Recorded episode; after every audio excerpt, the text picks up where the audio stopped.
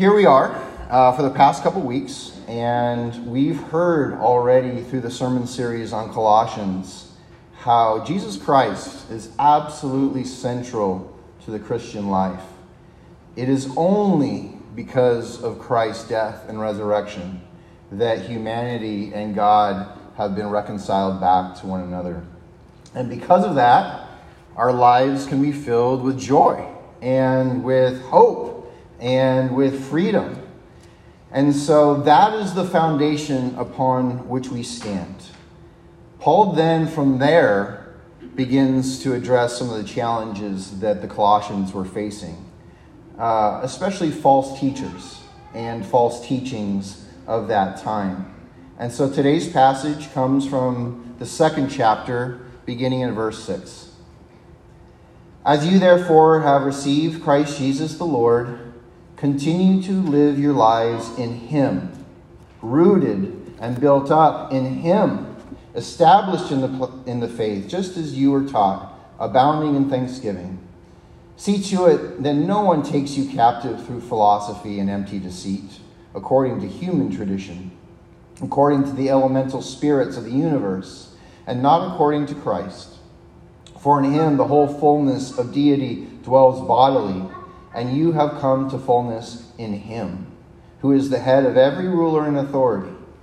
In him also you were circumcised with a spiritual circumcision, by putting off the body of the flesh in the circumcision of Christ, when you were buried with him in baptism. You were raised with him through faith in the power of God who raised him from the dead. And when you were dead in trespasses and the uncircumcision of your flesh, God made you alive together with him. For he forgives all of our trespasses, erasing the record that stood against us and its legal demands. He set this aside, nailing it to the cross. He disarmed the rulers and authorities and made a public example of them, triumphing over them in it. The word of the Lord. So Paul begins by mixing metaphors. He starts saying, the soil has been tilled, prepared for planting. Now's the time to plant. And then he goes on, he says, the foundation has been laid. Now's the time for construction. Now's the time to live out what you have learned, to practice what you have come to believe is true. So when Paul exhorts the Colossians to continue to live their lives in Jesus, the word live is the same word as walk. It's the same word he used when he encouraged them to live worthy lives in the Lord. Walk in the way of Jesus in every aspect of your life. And Paul has heard of the challenges that they are facing, how the gospel has been twisted, how it has been distorted, how people are adding things to it, how people are watering things down. And so some had been led astray. Some had put their roots down in something that was other than Jesus Christ, other than what was true.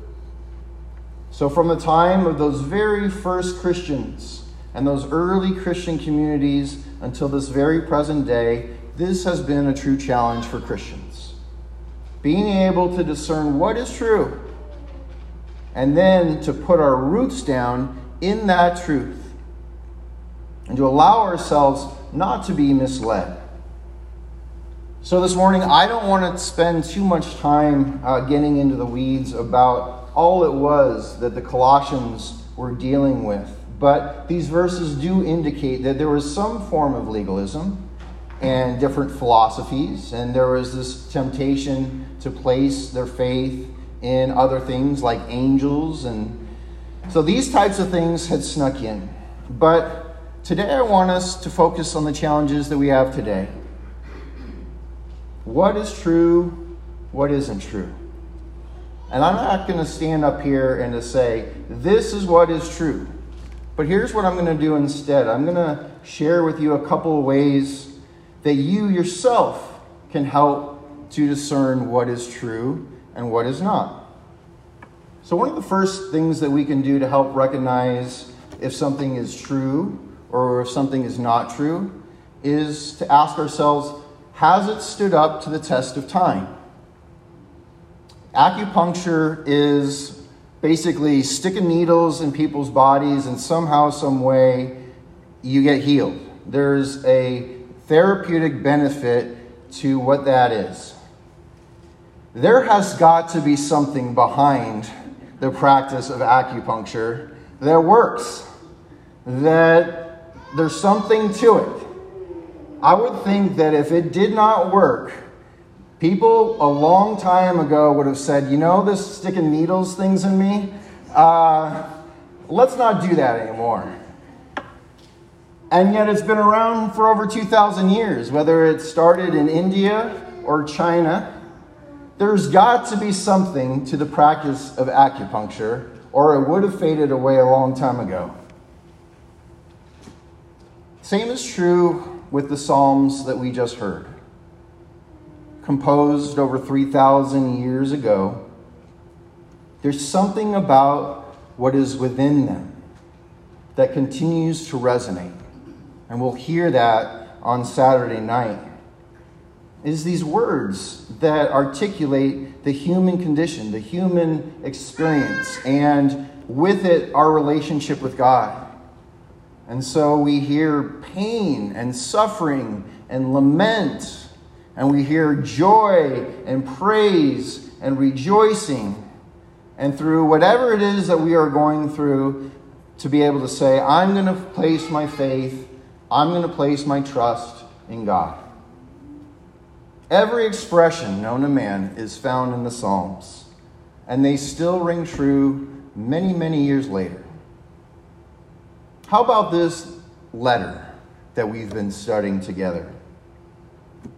Does Paul's description of Jesus Christ still ring true today? His claims about who Jesus is, bold claims.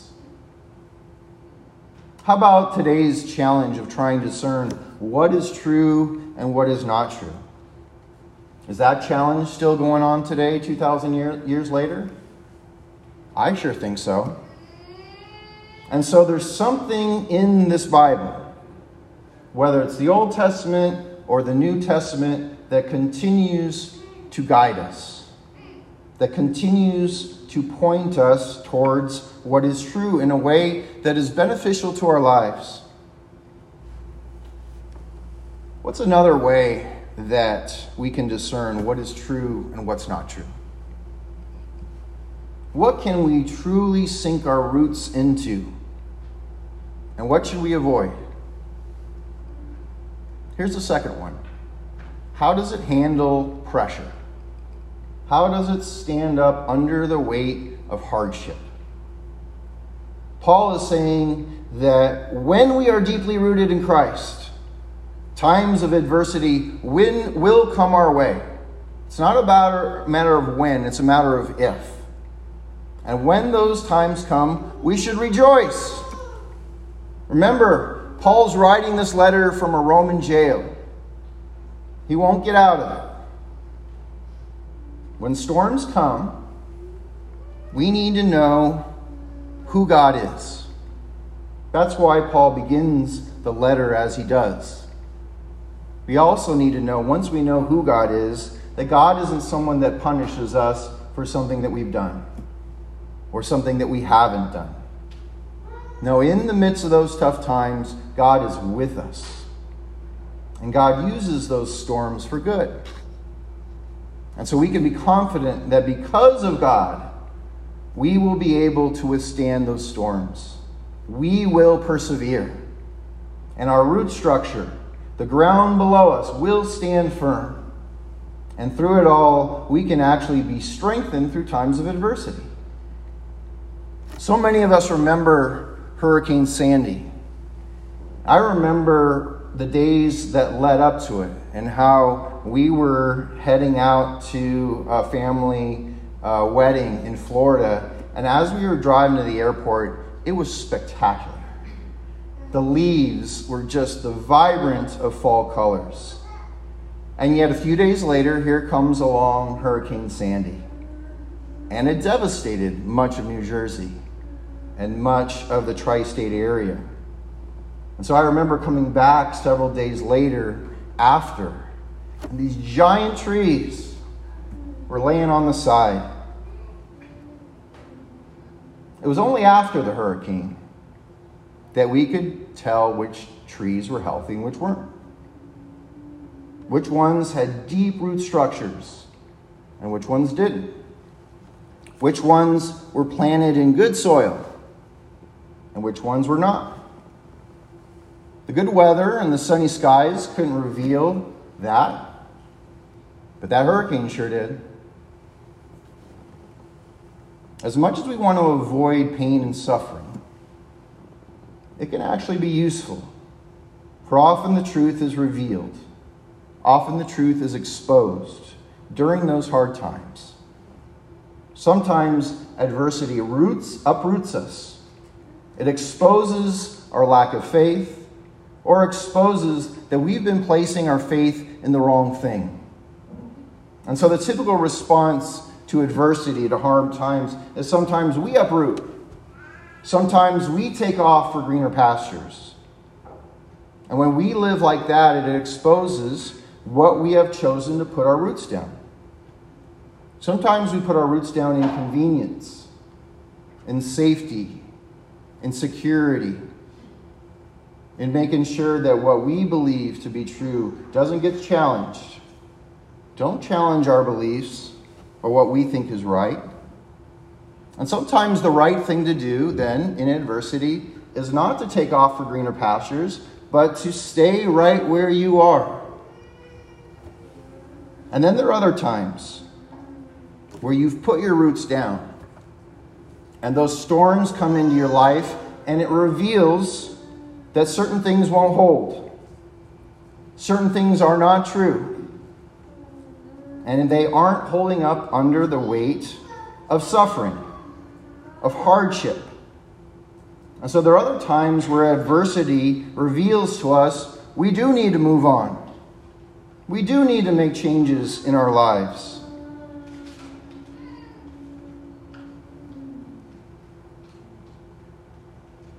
So as we live our lives, let me come back to this passage that says, live or walk in Christ. Sometimes hardship reveals that we've wandered off, that we've gotten lost. And so if Paul's going to mix up his metaphors, so am I. I used to backpack a lot. And sometimes when I couldn't find someone to go with me on a trip, I just go by myself, sometimes for 2 or 3 days at a time. And I remember going to Northern California, and I didn't see anyone for 2 or 3 days. But back up to that first day, and on that first day, I had a long hike. I had found where I wanted to set up my campsite for the night. I'd had a nice dinner, and then I was going to hang my food so the bears couldn't get to it. And so I kept trying, and every branch would break. You know, there wasn't a branch that would hold up, and so I kept going and going, and then I turned around to go back to my campsite, and I couldn't find it. I was by this river. I had 2 large mountains on either side. I was in this large redwood forest, just trees as high as you can see. And there was no moon. And so before you knew it, it was pitch black. And I hadn't set up my tent. I still had the food. I still hadn't hung the food yet. And I felt it getting colder and colder and colder. And so I started trying to find that campsite, and I couldn't find it. And then I started getting disoriented, and I started to panic. My heartbeat just really started to pounding through my chest. And so here's what I did. I decided to just start coming back to the river of where I was earlier in the day when it was light. And so thankfully I found where I had drawn my water. And I could tell that's where I was. And so from that spot, I then walked up to where I thought the campsite was. And I still couldn't find it. And so from that spot, here's what I did. I took 15 steps, and I went in this direction. I didn't find my campsite. And then I went straight back to where I started. And then I went 15 steps to my right. Still couldn't find it. Came back. 15 steps to my left. Still couldn't find it. Came back. 30 steps to my right in front of me. I found it. And I was so relieved. I was so glad to find my campsite and to know that I wasn't going to have a cold, lonely night in that wilderness. I share that story with you because there are times in our lives individually, times when we as a church, times with us as a nation, where we recognize we've wandered off. We have gotten lost. We've put our roots down on something that isn't true, that isn't accurate, and is not a reflection of who Jesus Christ is calling us to be. And in those moments, we need to come back to where we started, to remember the things that last the test of time, to remember the things that have been able to withstand the adversity and the hardship that we've experienced. And then we start again. And in that place, we begin to put our roots down on what is real, on what is true, and what is right. Amen.